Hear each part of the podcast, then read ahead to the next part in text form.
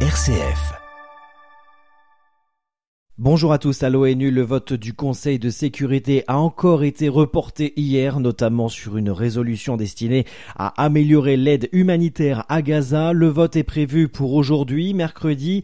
Il avait déjà été reporté. Ce sont les Américains qui avaient demandé ce report. Le projet de résolution rédigé hier, vu par l'AFP, appelle à des mesures urgentes pour immédiatement permettre l'accès humanitaire sûr et sans entrave, et aussi à créer les conditions pour une cessation durable des hostilités. Depuis le début de la guerre, le Conseil n'a réuni qu'une seule fois à sortir du silence, avec la résolution du 15 novembre appelant à des pauses humanitaires.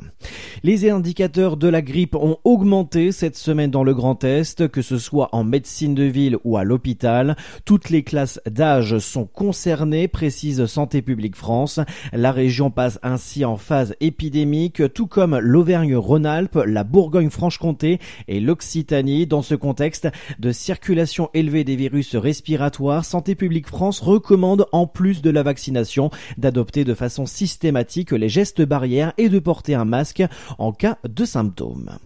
Un homme armé âgé de 24 ans a tué hier 14 personnes dans l'université Charles de Prague avant d'être retrouvé mort sur place par les forces de l'ordre. Les autorités ont écarté la piste du terrorisme international.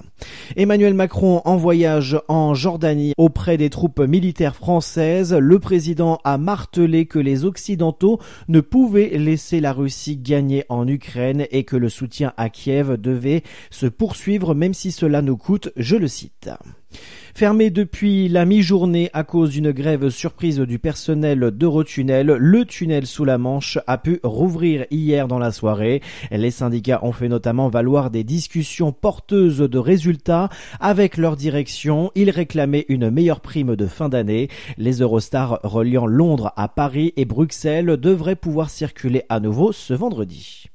Vous projetez peut-être de partir en vacances ce soir pour Noël. Il y aura du monde aujourd'hui et demain vers les routes des Alpes. Une offre de train vers les pistes de ski jugée insuffisante par les maires de station soucieux d'empreinte carbone. Cette année, les tendances de réservation stimulées par le bon enseignement sont en hausse de 2 à 3% par rapport à 2022 selon l'association des maires des stations de montagne. Et Bison Futé voit rouge dans le sens des départs dès cet après midi au départ de Paris et de Lyon. 9 millions de Français rejoignent chaque année les Alpes françaises pour skier.